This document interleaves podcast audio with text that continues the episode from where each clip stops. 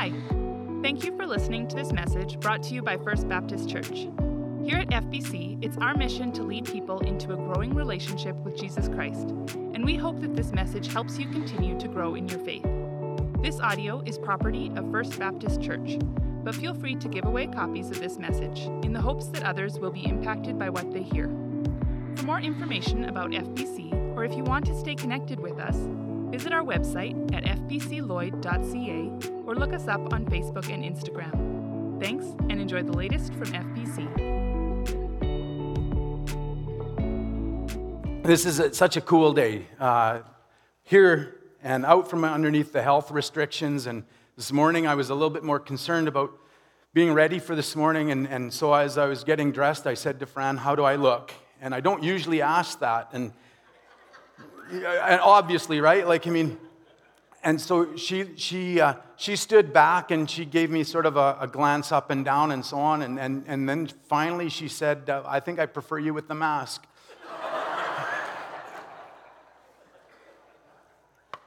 so I hope your day is going better. I was so prepared to be excited and have a great day. Anyways, we're, we're going to have a great a great day this morning. I trust, even already, just again, just singing and listening to you sing has been so awesome. Um, it is good to be in the house of the Lord with you this morning.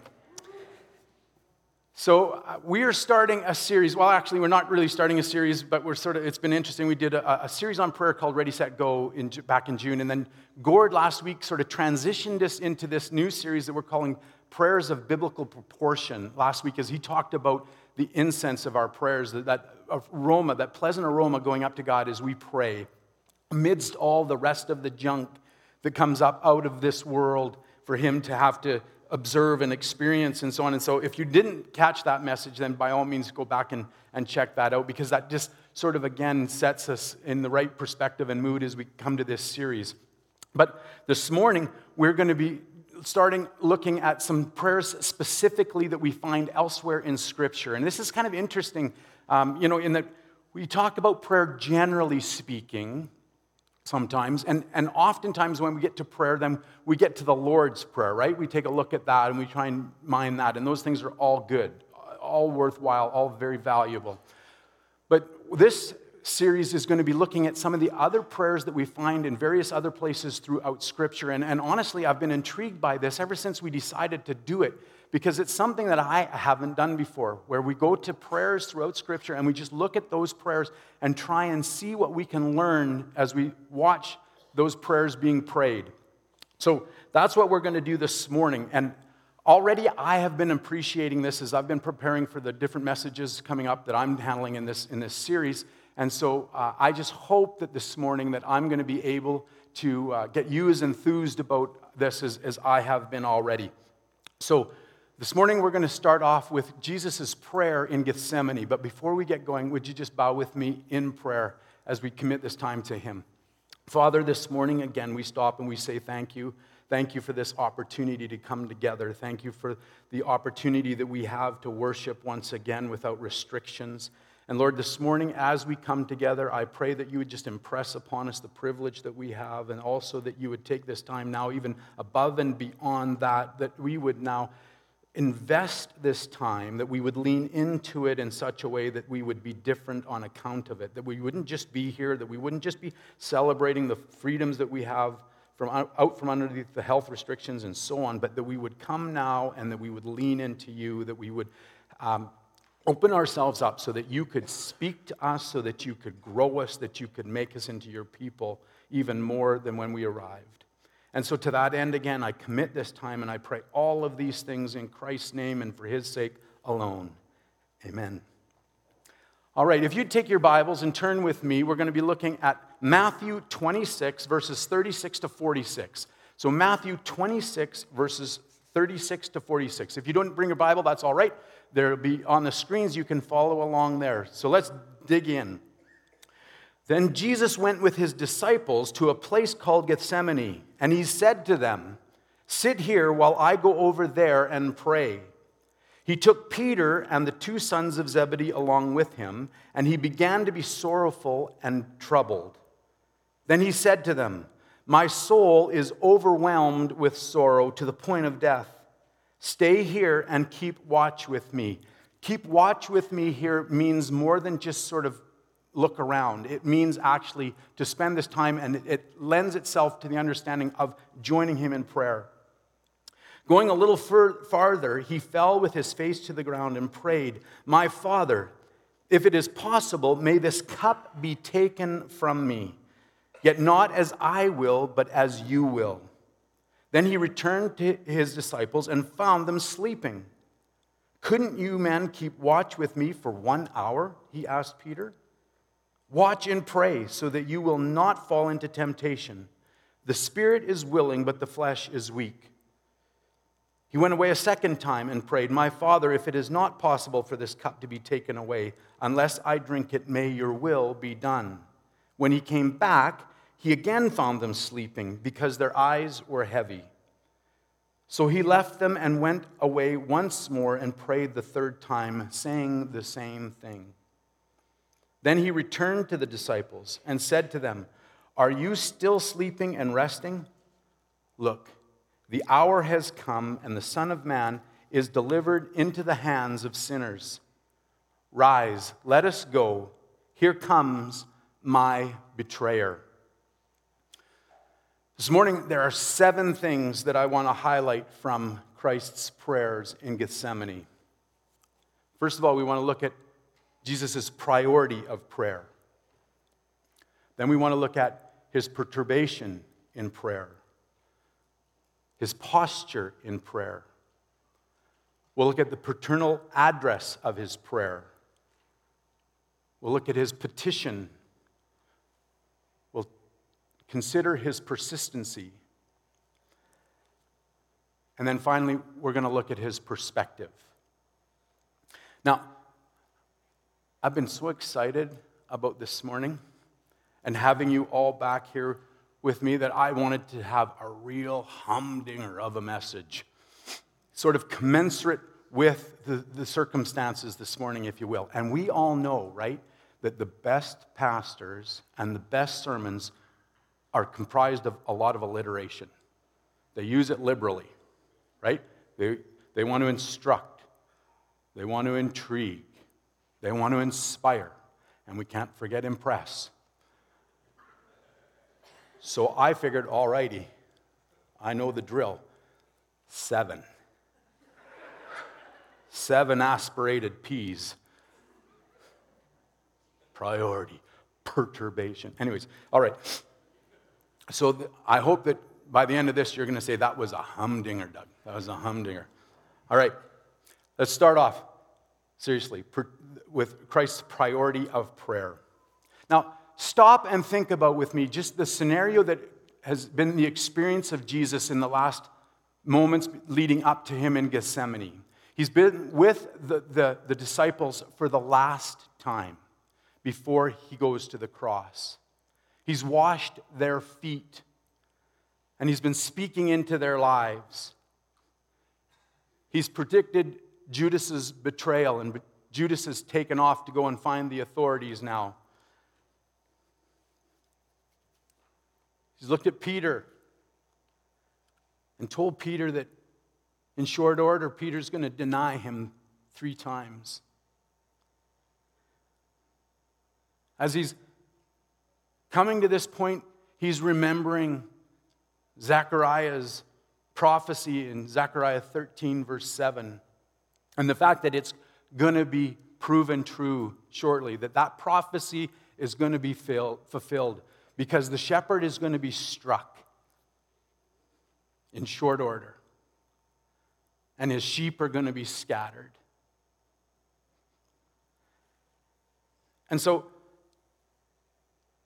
as he considers what he's just been through, as he considers the fact that he is now on his way to the, course, to, to the, to the cross, that, that coming up is going to be a couple of kangaroo courts, followed by some torture, followed by his execution. He determines that what the best course of action now to do is to go and pray. Amidst everything that has just happened, in advance of what he knows is about to happen, what does he do? He determines to go and pray. He takes the disciples and they head, head across the Kidron Valley to Gethsemane to pray. Not, not to gossip about Judas, not to, not to berate Peter, not to give them one more crash course in what they need to know because he's going to be gone shortly, not to try and pump them up, not even to hatch an escape plan, but rather to pray.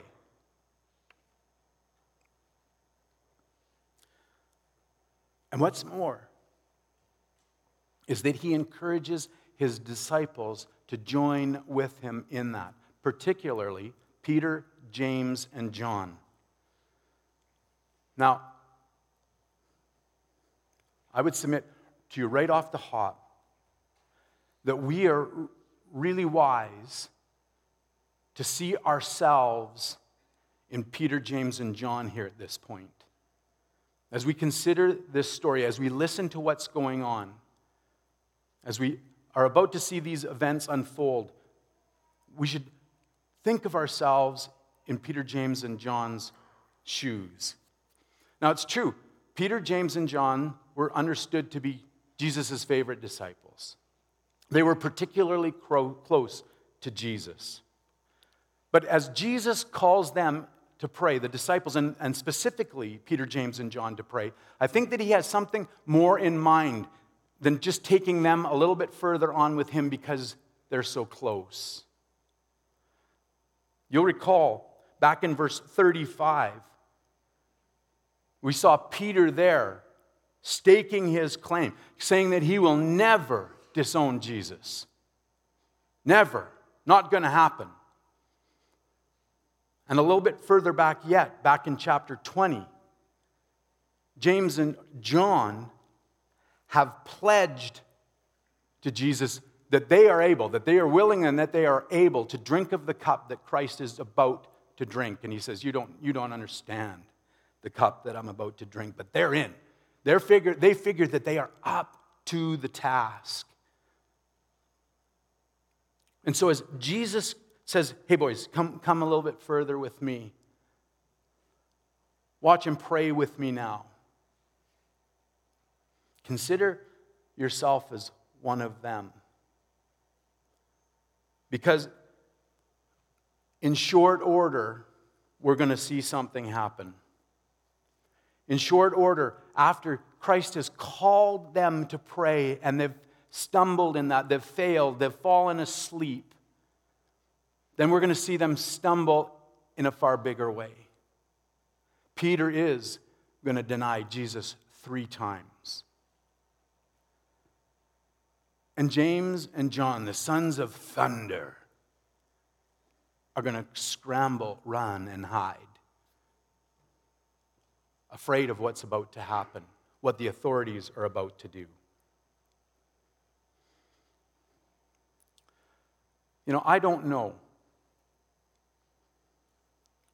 but I really wonder at how direct that consequence is for Peter, James, and John as a result of them having missed Christ's priority and his invitation, his command, his instruction, his encouragement to us to pray.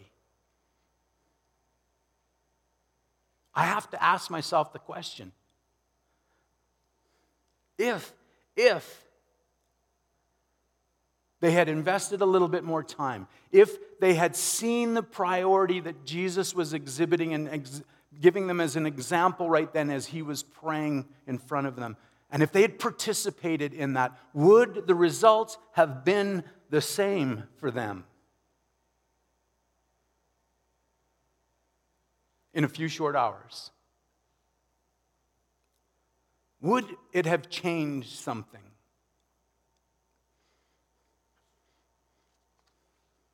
This morning, as we consider Christ's priority of prayer, his invitation to us his encouragement to us, we do well to take that to heart. Secondly, let's consider Jesus' Jesus' perturbation. And first of all, here, props to R.T. France for the word perturbation. I hadn't run into that before, but it's awesome. I'm trying to use it all the time now. Are you asking me, dear, about why I'm perturbation, what my perturbation is? My family's not going to appreciate it. The word means distress or anguish. Verse 38 says, Then he said to them, My soul is overwhelmed with sorrow to the point of death. Stay here and keep watch with me. Clearly, Christ is in distress and he's ex- experiencing significant anguish. And this morning, as we come to this, we need to be clear about what his perturbation is. What is causing this distress and anguish? We need to understand that it's not on account of how he is about to die. It's not on account of the fact that he is about to be crucified. I think sometimes we hear this about Jesus. That we're, everybody talks about the fact that, you know, he died this horrible death. And we get caught and fixated on the physical.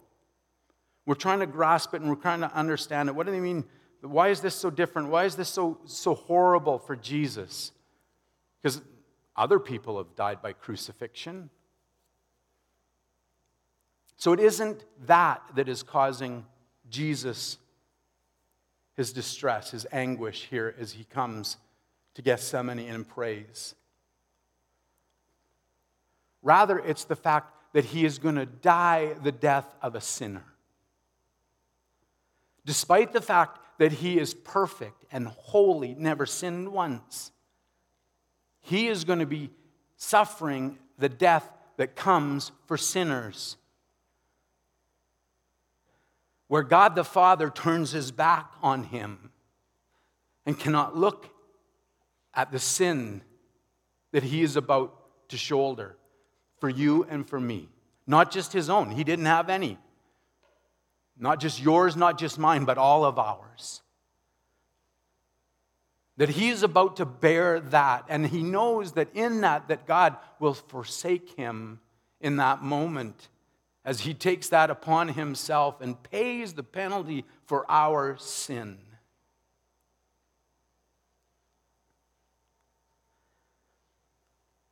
in that respect then christ's death is unique he's the only one the only one that ever died having no sin.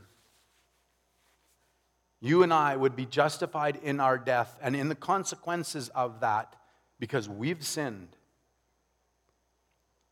But he hadn't. And having to pay that price then, and having to pay that penalty, he rep- understands what that represents that he is going to be separated from God the Father. The absolute worst thing possible. So this morning, as we see Christ pray and as he sweats drops of blood, that's why. Not because he's going to be flagged, not because he's going to be tortured, not because he's going to die between two thieves on a cross, but because of the price that he is going to pay for you and for me. Thirdly, let's consider now Jesus' posture as he comes to prayer. Verse 39a says, Going a little farther, he fell with his face to the ground and prayed.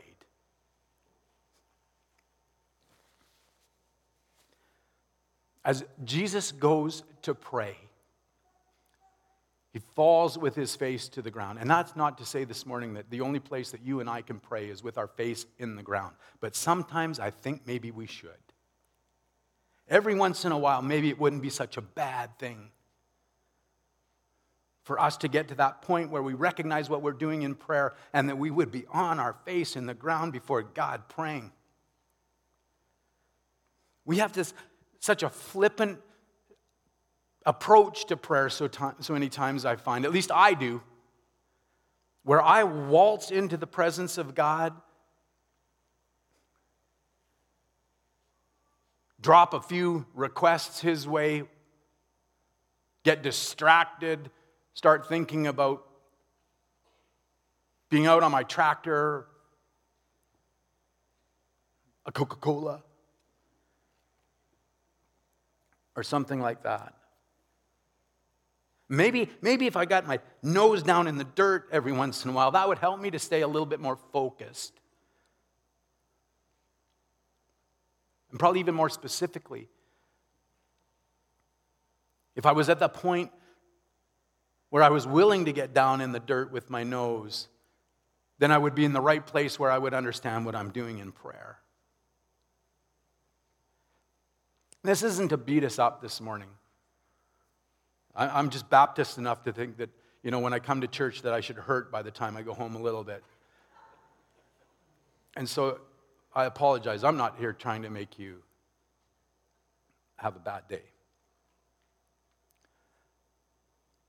We can pray to God, we can pray to Him anywhere, and it doesn't have to be anguished.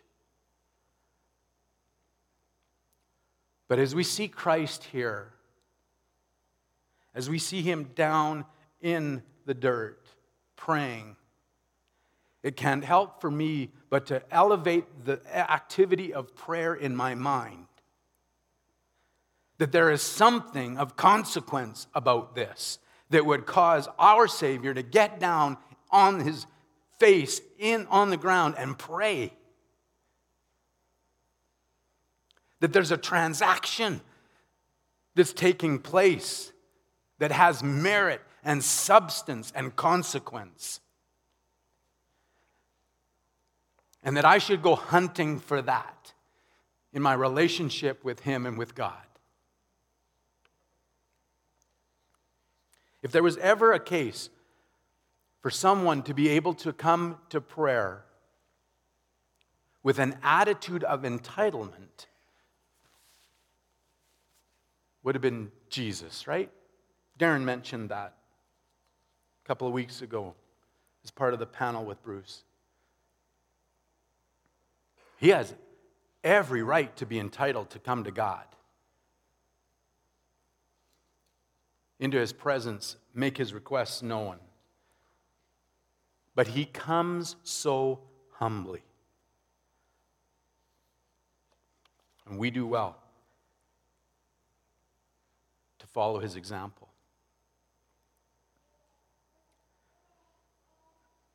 Fourth, let's look at Jesus' paternal address of his prayer. Verse 39 He fell with his face to the ground and prayed, My Father. Jesus comes and prays to his Father. This is another thing that Darren mentioned when he was on, his, on the panel. He said, he noted that Jesus wasn't coming to the boss at that point, I was a little bit concerned. I thought, man, is he going to preach my whole message? One of the few times, one of the few times that I'm ahead a little bit on my sermon prep, and then I'm watching Darren go, well, he's going to get in all my points here. Jesus comes and prays, My Father. Now, don't miss that. Jesus is praying to his dad, and we look at that and we say, well, that makes sense because Jesus is his dad. God the Father, Jesus the Son, connection. But here's the thing you and I have been adopted now into Christ's family in exactly the same way, into God's, we're his children now. He is our Father. So, can I ask you just one simple question in this section this morning? Are you pursuing your relationship with God today in such a way as that you would understand Him and know Him and relate to Him as your Father? Or as we see this, does it seem distant to you? Does it seem somewhat removed, somewhat uh, of an anomaly?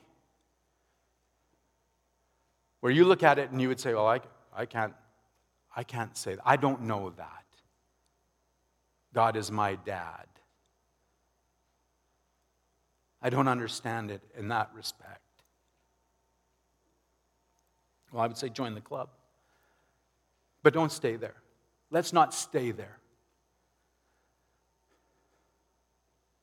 This morning, as we see Christ pray to his Father, he's inspiring us to pray the same way, to know God the same way.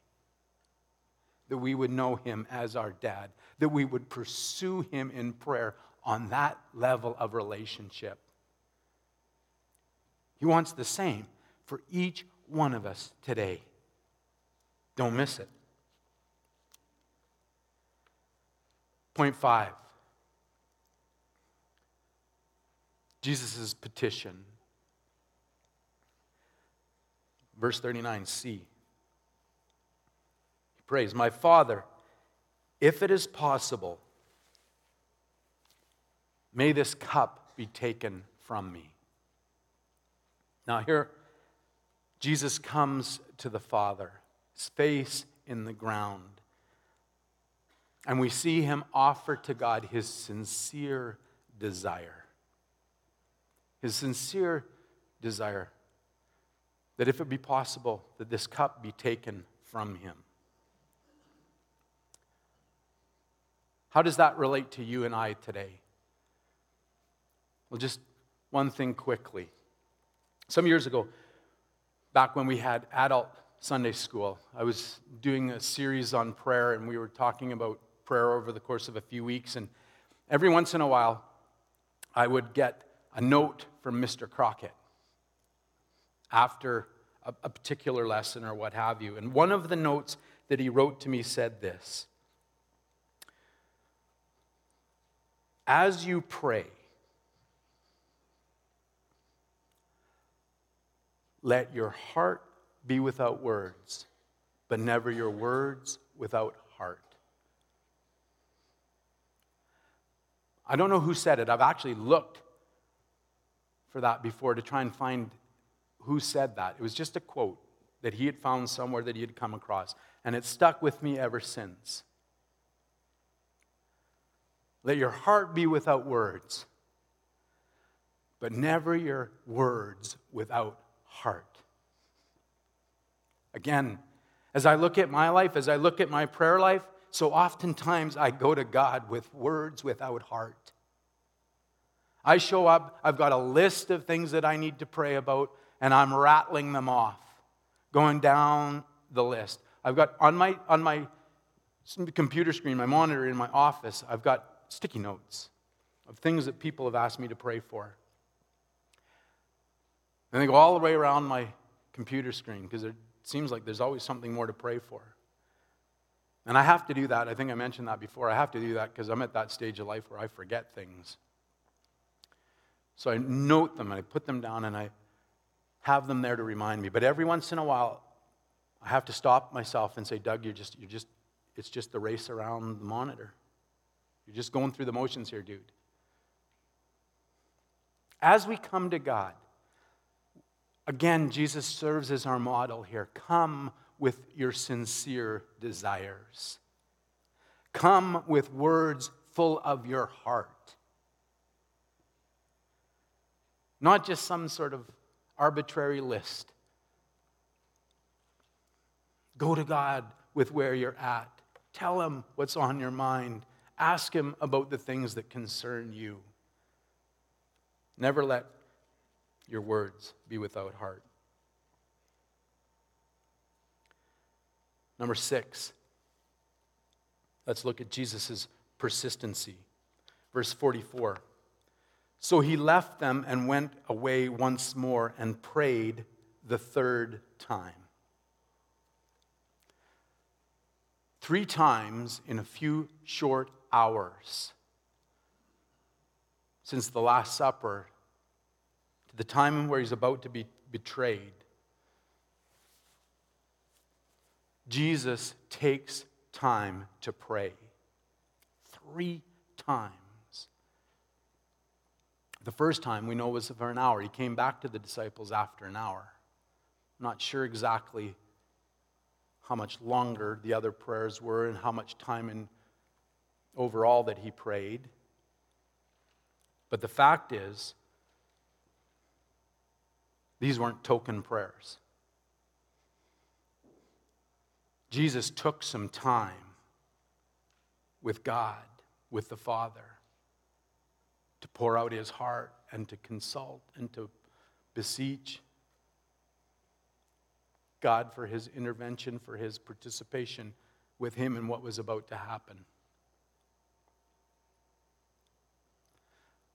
Said it before, so oftentimes, again, we throw up token prayers, even for the things that we're really concerned about, things that, that matter to us. And we, and, we, and we abscond ourselves. We say, Well, I'm not very good at prayer. It doesn't come naturally to me. I wish I was better at prayer. And then we, on we go. Perhaps maybe having at least noted it, but not really ever having done something more to change it, to adjust ourselves, to discipline ourselves. There's a bad word.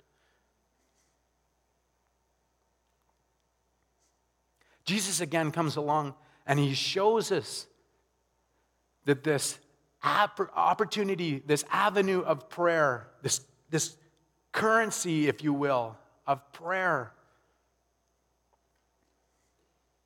is something to be reckoned with and invested in. Having considered everything that's just happened, understanding what's about to happen, he takes time to pray some significant prayers. He invests in prayer. That takes time. I don't think that there's any way to get around it. If I value prayer, if I understand what can be accomplished in prayer, if I want to understand what could be accomplished in prayer, we need to take some time in prayer. Lastly, this morning, Jesus' perspective. Hey, I'm doing pretty good. Kelsey told me today, dude, on time this morning. We got kids program happening back there. Point seven, as we bring this in for a landing this morning, let's consider Jesus' perspective. As we come to this prayer in Gethsemane, as we see Jesus praying, drops of blood, sweating drops of blood, I think we oftentimes come away from this prayer confused. Confused, maybe even disappointed right? Because it doesn't quite compute for us so, often. We see Christ's sincerity. We see his sincerity here. He's praying sincerely. We're, we don't have to be convinced. We'll accept that. He is sweating drops of blood over this. He is invested in this. He is sincere in his prayer to God, his desires. And somewhere in our vague recollection of Scripture, I would submit vague, vague, more vague than it should be for most of us. We, we remember something about, well, if we pray sincerely, then God will give us the desires of our heart. So if we're sincere about that, then God's going to bless us. He's going to give us those desires because we're sincere. It's the desire of my heart, Lord. And, and we build our own theology, don't we? You and I, at least I do, where I try and take my scripture and I try and cobble that together. I try and construct that into formulas and situations and, and, and constructs where I can control God, where I can put Him in a box, where I can predict and, and uh, predestine the outcome. So somehow, I want it to be that when I'm sincere when I have a, a, real desire, one that's honest and true, that if I come to God and pray it, well, then somehow then He's gotta deliver.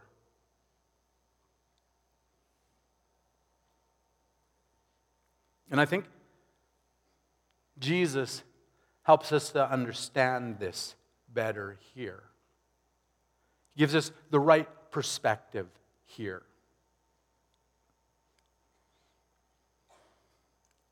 Verse 39c. Yet not as I will, but you, as you will, Jesus prays. Verse 42c. May your will be done, Jesus prays. And verse 44. So he left them and went away once more and prayed the third time, saying the same thing. May your will be done.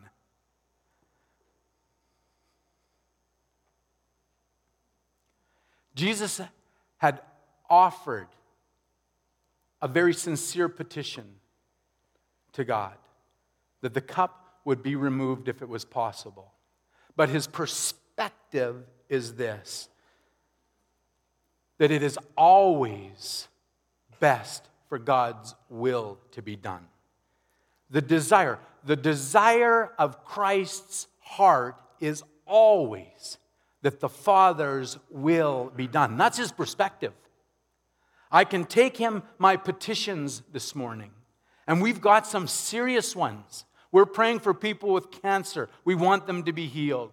We've got people with accidents that have been in accidents, and we're praying for God to intervene with them.